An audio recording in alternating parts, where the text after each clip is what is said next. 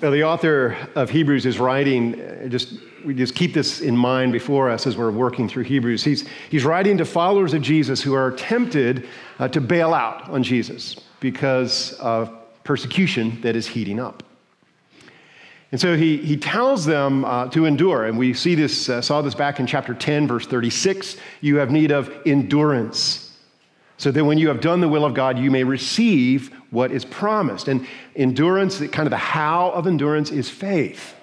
Uh, so the writer goes on, chapter 10, verse 38 My righteous one will live by faith. Well, this is Moses' story. He's doing uh, 10 30, 36, uh, 10 38. Verse, uh, we see this in chapter 11, verse 27. By faith, uh, Moses left Egypt, not being afraid of the king, for he endured seeing him who's invisible.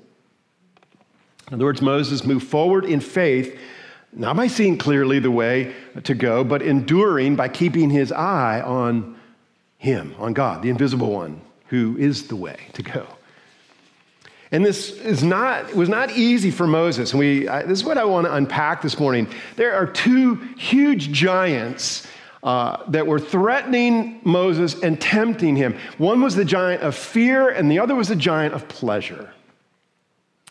Consider faith and the giant of fear, specifically the fear of man. This was a menacing and very visible foe in Moses' way because uh, Pharaoh and his army are, are right there. Uh, fear is actually mentioned two times in this passage, and the first is with Moses' parents. Uh, by faith, Moses, verse 23, by faith, Moses, when he was born, was hidden for three months by his parents. They were not afraid of the king's edict. Now, if you remember from the opening chapters of Exodus, the Israelites had been in Egypt for almost 400 years. They had grown to be a large community. Uh, Pharaoh was threatened by them and decided to depopulate the Jewish uh, community. And first, he ordered the midwives to kill all the newborn Hebrew male children. When, when that plan failed, uh, Pharaoh then ordered all male Hebrew newborns to be thrown into the Nile where they would be eaten by crocodiles.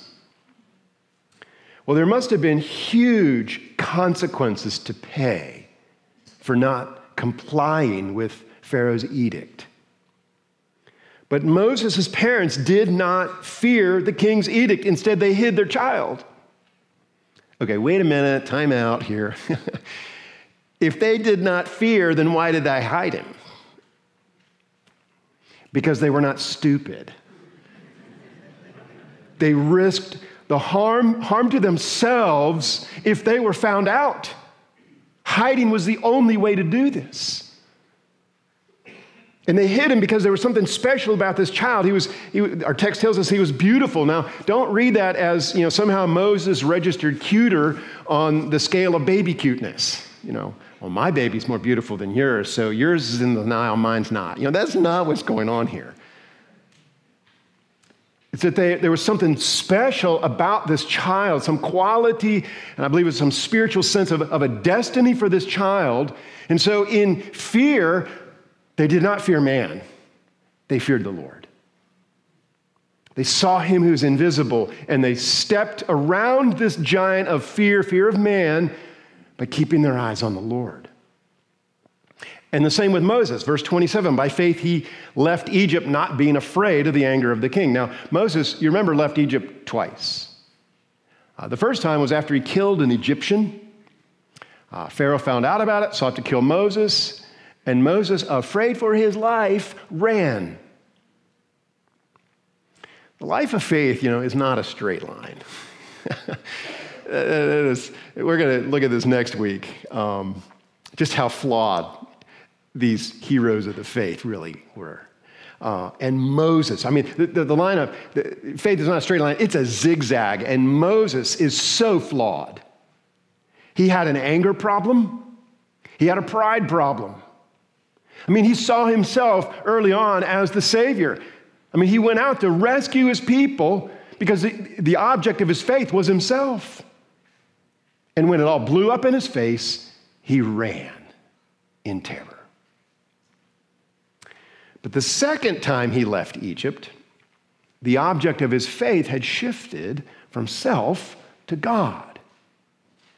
And although Pharaoh and his army were a giant, fearsome force, Moses feared God more than he feared man.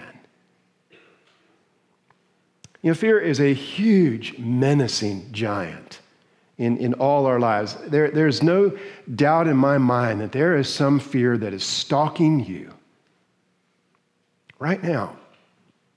Perhaps it's fear of the anger of others, or fear of disappointing others, the fear of being insignificant, the fear of failure, the, the fear of loss, the fear of being left out. Maybe it's the fear of the unknown before you. And here's what helps us to combat our fear it's really fear of God, it's seeing Him who's invisible. That is, loving, cherishing this one who shows himself to us and has shown himself to us in a more, far more magnificent way even than to Moses. I mean, Moses had all the miracles, yeah, but we've got Jesus. And these early Christians that the author of Hebrews is writing to, they are also wrestling with fear because Rome, the most powerful government on earth, you know, calling Jesus Lord means Caesar is not. And that has ramifications. But they too feared God more, seeing and responding to him who is invisible. But Moses had another menacing giant to endure, as to stand his ground against, and that was the giant of pleasure. When Moses could no longer be kept hidden as a baby, his parents launched him out into an ark like uh, little craft onto the Nile, and he was found by Pharaoh's daughter and adopted. So Moses grew up with amazing privileges. He had an official title, son of Pharaoh's daughter. He was a prince in Egypt with access to the best education, math, science, literature, economics, military training. He had money without limit. He had authority over others. And for the taking, he had the best of what was offered of food, drink, and sex. Position, power, wealth, and pleasure. Moses had it all. You know, the good life that, that all the advertisers combined tell us we should have, we deserve, Moses had it. But he refused his title, he rejected it and all that it afforded him. Instead, he chose mistreatment with God's people rather than the fleeting pleasures of sin.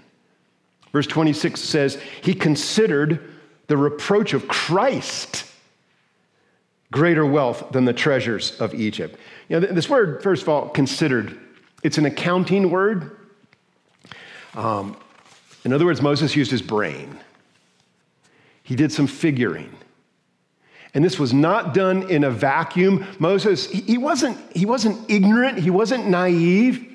He was a man just like you and me with all the temptations and the desires that pull on our flesh. And so they pulled on Moses. He didn't wake up one morning and say, Egypt stinks. Money's worthless. Power's dumb. Sex is boring. Fame is overrated. No, Egypt was awesome. Money was power and alluring. Sex was enticing. And fame was sweet, just as it still is in our day. The pull of pleasure is a powerful magnet on the flesh and soul, and it was to Moses, but he did some considering. He did the figuring, and he drew the conclusion that all that Egypt offered was fleeting, fleeting pleasures of sin, you know, pleasures for a brief time. In a way, uh, pleasures of Egypt were like Chinese food. Yeah, you know, where you're hungry two hours later. it did not satisfy. Moses was hungry for more. And it was his desire for a, for a greater pleasure that enabled him to say no to a lesser pleasure. You know, he must have had some sense of what David wrote years later, uh, Psalm 16:11, which is our call to worship. In your presence, there's fullness of joy. At your right hand are pleasures forevermore. Moses must have had some sense, as Abraham did, and as Isaac and Jacob and Joseph, you know, Joseph who said, Don't leave my bones here in Egypt. Get me out of here into the promised land. He had a vision of the Exodus to come. And Moses did as well. This reward of, uh, to come of a better country, even a heavenly one, a city whose designer and builder is God. Moses had some inkling of that. And so Moses endured. He became a durable person, standing his ground against this giant of pleasure that was pulling uh, on every fabric of the desires of his flesh. You know, when it, when it comes to endurance and uh, being a durable person, you know, endurance just is like you just plant your feet. That's what this is. And you, and you, you become a durable person in the face of whatever is coming at you. Um, well, to be a durable person, Tim Keller says that we're, only as durable as the thing we love most. We're only as durable as the thing we love most. And so, if what we love most is of finite value, um, we're always going to be threatened. We're always going to be anxious because that thing we love is subject to change, decay, and corruption. You know, no matter what it is health, productivity, being an attractive person, our political party, um, those things can and will be shaken, which means if our durability is tied up to them, we will be shaken. If I have to have someone to love me, to approve of me, that's what I'm counting on for my being a durable, together, uh, able to stand person, then I'm busted. When that person grows frail and weak and fails, and guess what? They all do because we all do. But the durability of Christianity is not in us. It is not in the things of this world. The object of our faith and our durability is God Himself.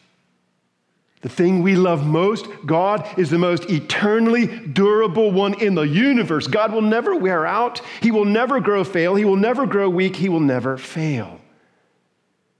Well, Moses calculated all this. He thought deeply about it. Fleeting pleasures of sin versus the weight of the glory of the goodness, pleasure, and reward of God. No comparison.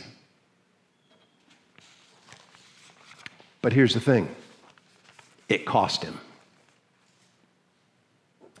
Know, we live in a world of alluring power and pleasure, uh, and to turn our back on power, control, recognition, pleasure, you know, if we turn our back on that, we're going to be viewed as weird and backward, uh, at, you know, at best, and maybe even dangerous at worst.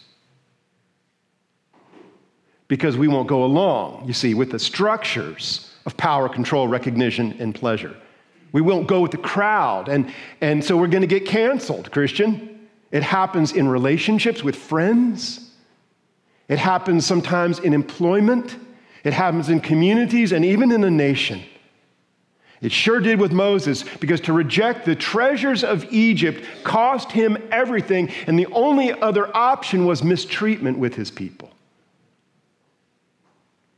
But he considered the reproach of Christ. And that just, that just boggles my mind. I mean, what did he sense of Christ way back then?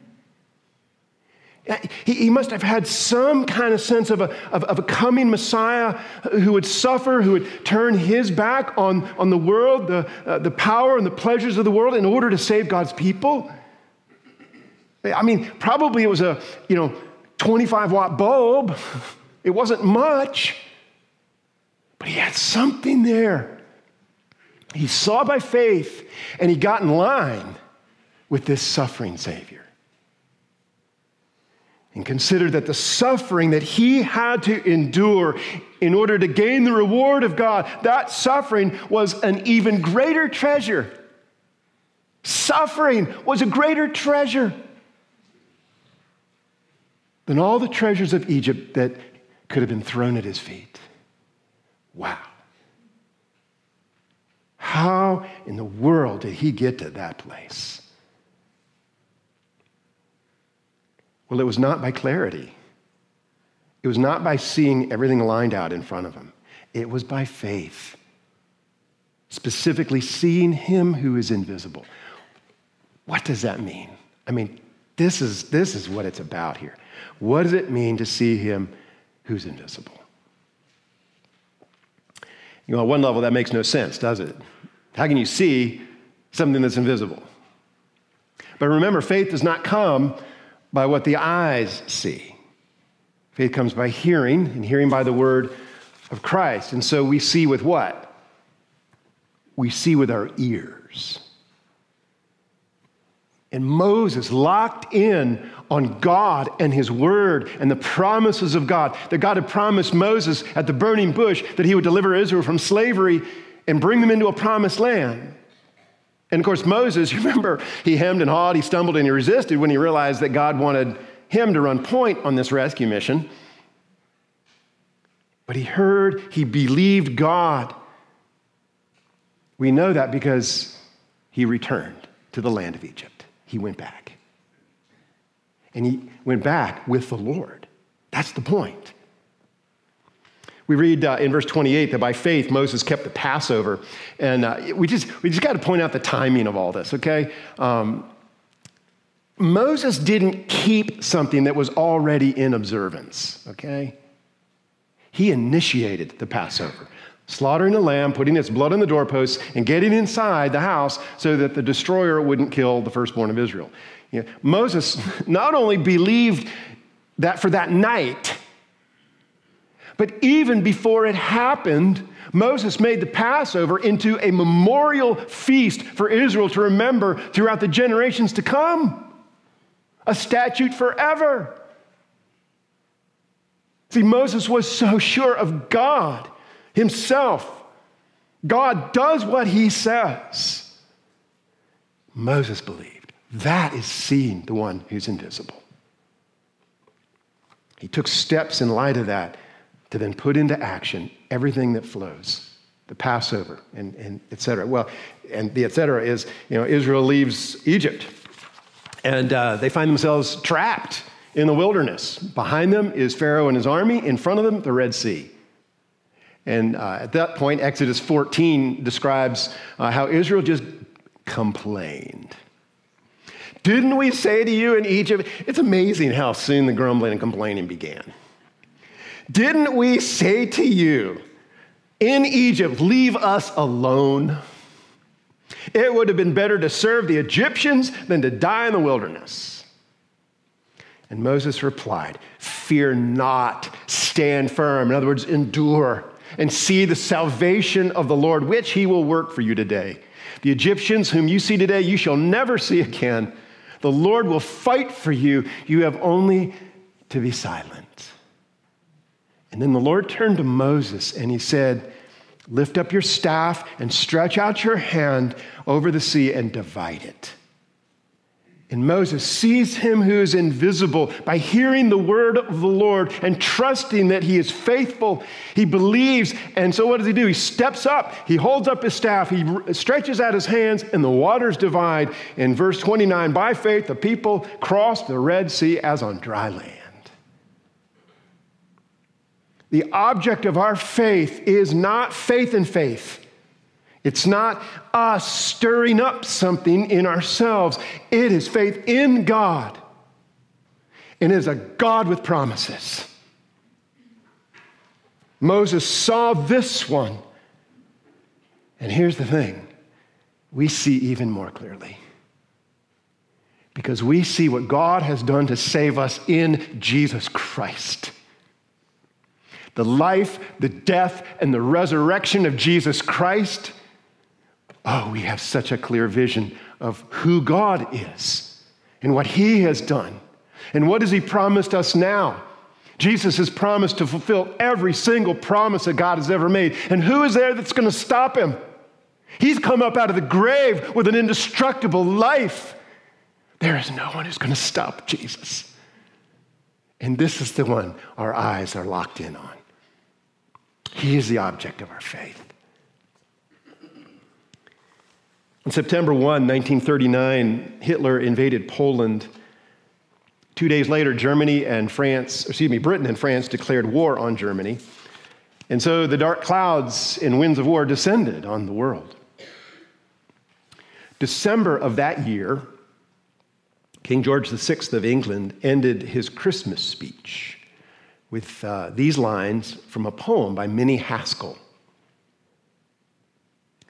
I said to the man who stood at the gate of the year, Give me a light that I may tread safely into the unknown.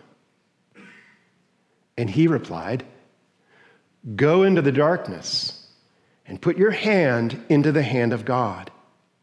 That shall be to you better than light and safer than a known way. Go into that darkness and put your hand into the hand of God. That shall be to you better than light and safer than a known way. What darkness is before you right now with all its fears, all its threats, all its unknowns? You know, we, we want light. We want clarity. We want to see the rain stop, the clouds part, blue skies to open, and all the obstacles to be identified. But instead, we have something better. We have Him, the invisible one, Jesus Christ, who promises His presence and that there is fullness of joy in His presence forevermore. Put your hand in His.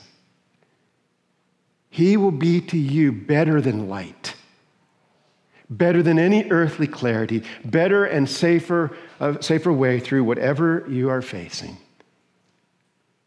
For the promise of our God, who is not dead but is alive, is this I am with you always, even to the end of the age. I will never leave you, I will never forsake you. What a Savior we have. See the invisible one, Jesus Christ, our Lord. Amen.